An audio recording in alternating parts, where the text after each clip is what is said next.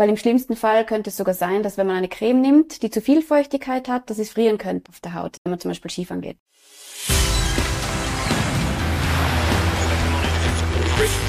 Gut zu wissen, der Erklärpodcast der Tiroler Tageszeitung. Hallo, ich begrüße euch herzlich zu einer weiteren Folge von Gut zu wissen. Mit mir, Vanessa Grill. Na, wie geht's eurer Haut?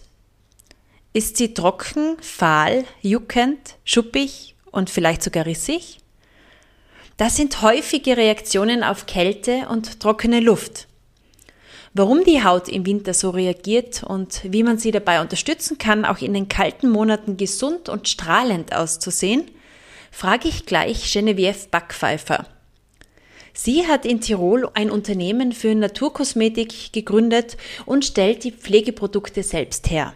Mit Wirke- und Inhaltsstoffen kennt sie sich also aus. Doch bevor wir uns mit der richtigen Pflege und den dabei zu vermeidenden Fehlern beschäftigen, gibt's noch fünf Fakten zum Thema Haut. Die Haut ist unser größtes Organ. Sie bedeckt ausgebreitet eine Fläche von bis zu zwei Quadratmetern. Unsere Haut wiegt etwa 15 Kilogramm und macht somit in etwa 20 Prozent unseres Körpergewichts aus. Die Haut erneuert sich alle 28 Tage. Täglich stößt sie bis zu 14 Gramm toter Hornzellen ab. So, Genevieve, ich darf dich begrüßen. Hallo. Hallo. Genevieve, danke für die Einladung. Ich sitze in deinem Laden am Innsbrucker Marktgraben. Da hat Genevieve Natural Cosmetics jetzt im Sommer ein, ein eigenes Geschäft aufgemacht.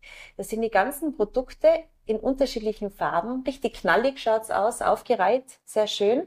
Man kann testen, man kann probieren. Man es riecht Beratung. Gut, es ist gemütlich. es ist auch gerade vorher noch eine Kundschaft hereingeschneit, ja.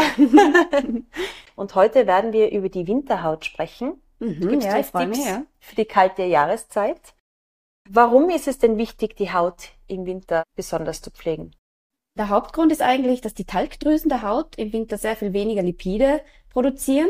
Das heißt, die Haut wird trockener und hat auch einen weniger starken Schutzfilm. Es gibt mehrere Faktoren, die dann die Haut noch im Winter zu schaffen machen. Das sind unter anderem die trockene Luft, die entzieht der Haut Wasser. Das ist das Problem, dass die Haut dann noch mehr austrocknet.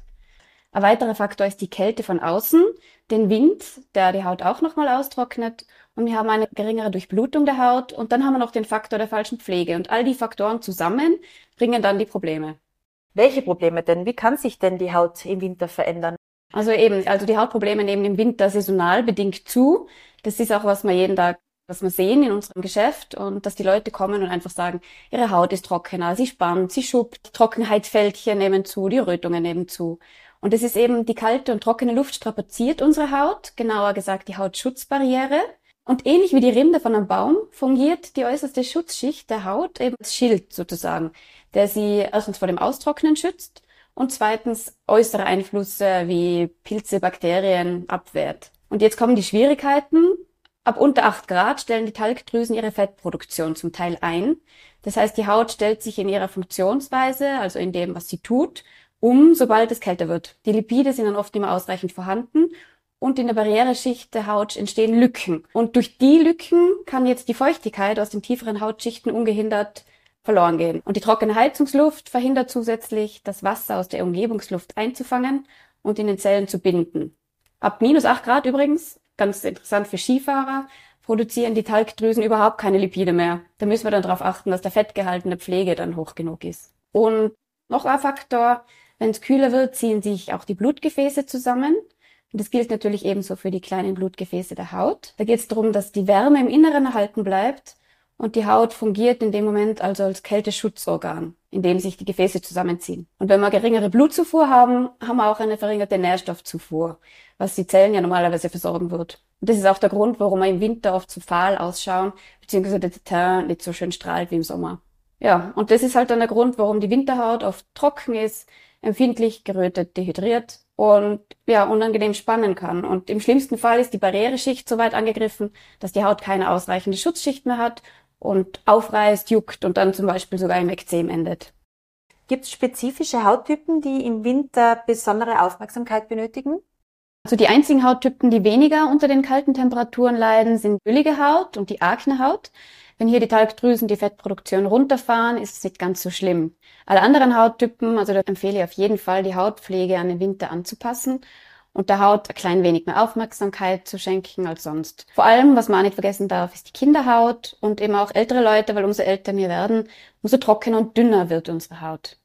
Wie kann man denn den eigenen Hauttyp bestimmen? Wenn man das ganz schnell bestimmen möchte, kann man es eigentlich in drei einfachen Schritten selbst bestimmen.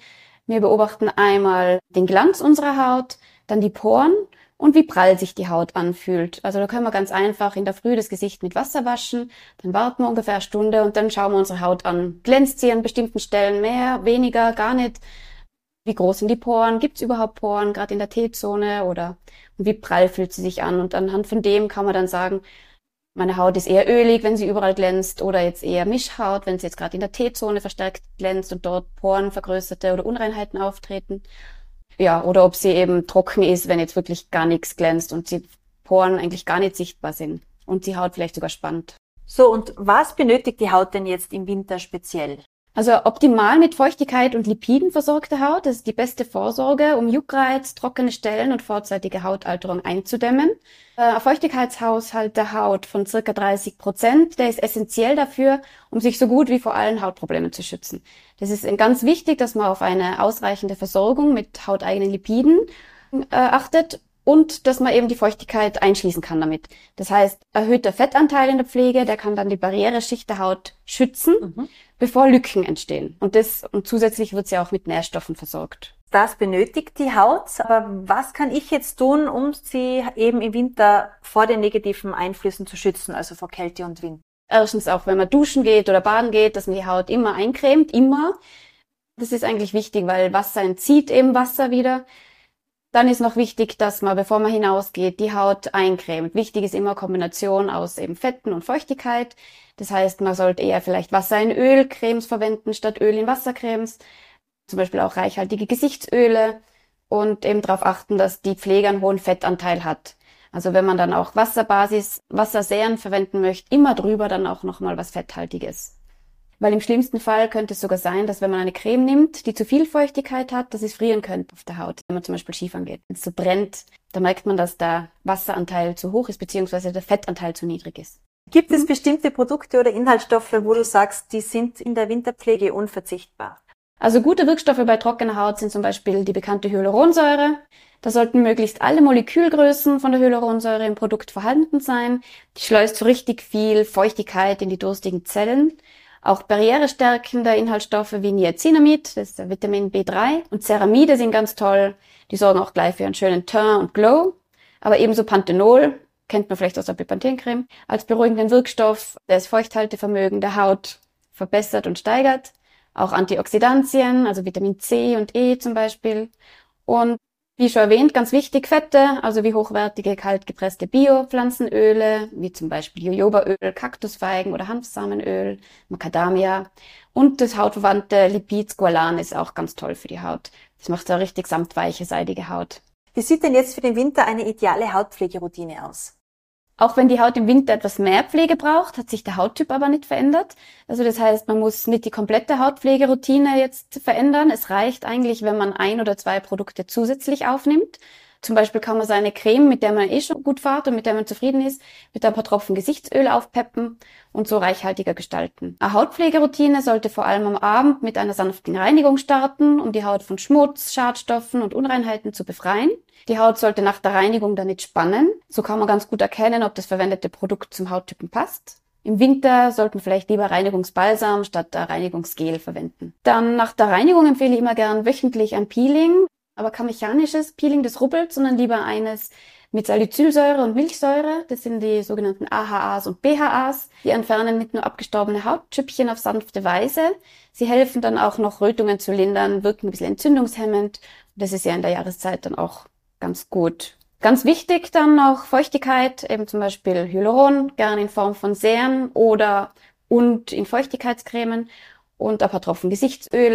Dann haben wir auch die Fette. Also immer eine Kombination eben aus Feuchtigkeit und Fetten. Und zum Abschluss Sonnencreme, weil die UV-Strahlen ja leider das ganze Jahr über schädlich sind. Und wie sieht die ideale Lippenpflege aus? Die Lippen sind ja besonders empfindlich, die reagieren besonders empfindlich auf Kälte, weil sie haben ja keine Talgdrüsen und die Haut ist sehr dünn. Das heißt, man merkt im Winter sofort, wenn dass die Lippen schneller aufspringen und deswegen ist eine fetthaltige Lippenpflege ideal, also und wichtiger denn je. Da kann man zum Beispiel auf Pflanzenöle zurückgreifen, lieber, also ist immer die bessere Alternative zu Paraffinen.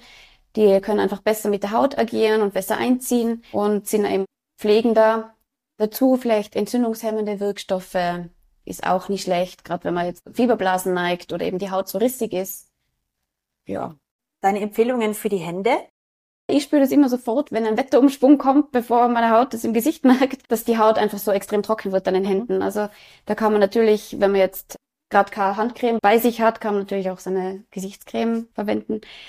Richtig gute Handcreme ist auf jeden Fall wichtig, weil die Haut eben an den Händen auch sehr dünn ist, gerade auf den Handrücken.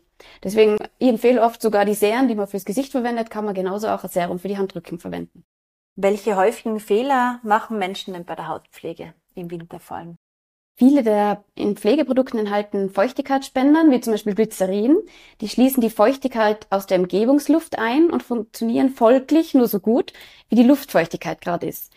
Es kann jetzt auch passieren, dass die Feuchtigkeit aus wasserhaltigen Cremes aufgrund der Heizungsluft zu schnell auf der Haut verdunstet. So liegen dann die wichtigen Nährstoffe auf der Hautoberfläche auf anstatt dass sie in die Haut einziehen. Und das kann dann eben wieder zu Irritationen führen. Das heißt, man sollte eigentlich eher schauen, dass man feuchtigkeitsbindende Inhaltsstoffe drin hat. Es klingt jetzt immer kompliziert, aber zum Beispiel gibt's da Pentavitin ist da so Inhaltsstoff. Glycerin ist eben fast in jeder Creme drinnen, aber das ist eigentlich kein Inhaltsstoff, der jetzt unbedingt die Feuchtigkeit von außen eben herholen kann, wenn keine da ist. Dann Stoffe wie Silikone oder Paraffine, die integrieren sich nicht so gut ins Gleichgewicht der Haut trocknen meistens zusätzlich aus. Da lieber auf natürliche Öle und Fette setzen, ohne austrocknende Alkohole und Duftstoffe, dass eben die Haut auch nicht gereizt wird unnötig. Zu heißes Duschen oder Baden ist natürlich auch immer mhm. austrocknend. Mhm. Und der Klassiker für die Fettbildung, das sollte man natürlich nicht unbedingt nehmen, ist die Vaseline. Das gibt immer noch Leute, die sagen, ah, da nehme ich, wenn meine Haut so richtig trocken ist, nehme ich Vaseline für die Nacht. Das ist natürlich nicht ideal, weil es die Poren verstopft und dann auch Unreinheiten und solche Sachen mit sich bringen kann. Und es ist außerdem ein pures Mineralöl. Möchtest du abschließend unseren Hörerinnen und Hörern noch einen Tipp mit auf den Weg geben? Also Hautpflege ist ja wichtig und toll, aber wenn wir das alles beachten, dann gibt es natürlich noch die Faktoren der Ernährung und die Lebensweise. Das haben wir eh wahrscheinlich schon oft gehört.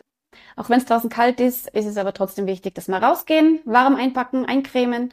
Da können wir einfach dann viel Sauerstoff tanken und das ist auch wichtig wieder für die Neubildung der Zellen. Radikalfänger wie frisches Obst und Gemüse nicht vergessen. Ja, und Feuchtigkeit auffüllen, viel Wasser trinken, das funktioniert. Vielen Dank. Gerne.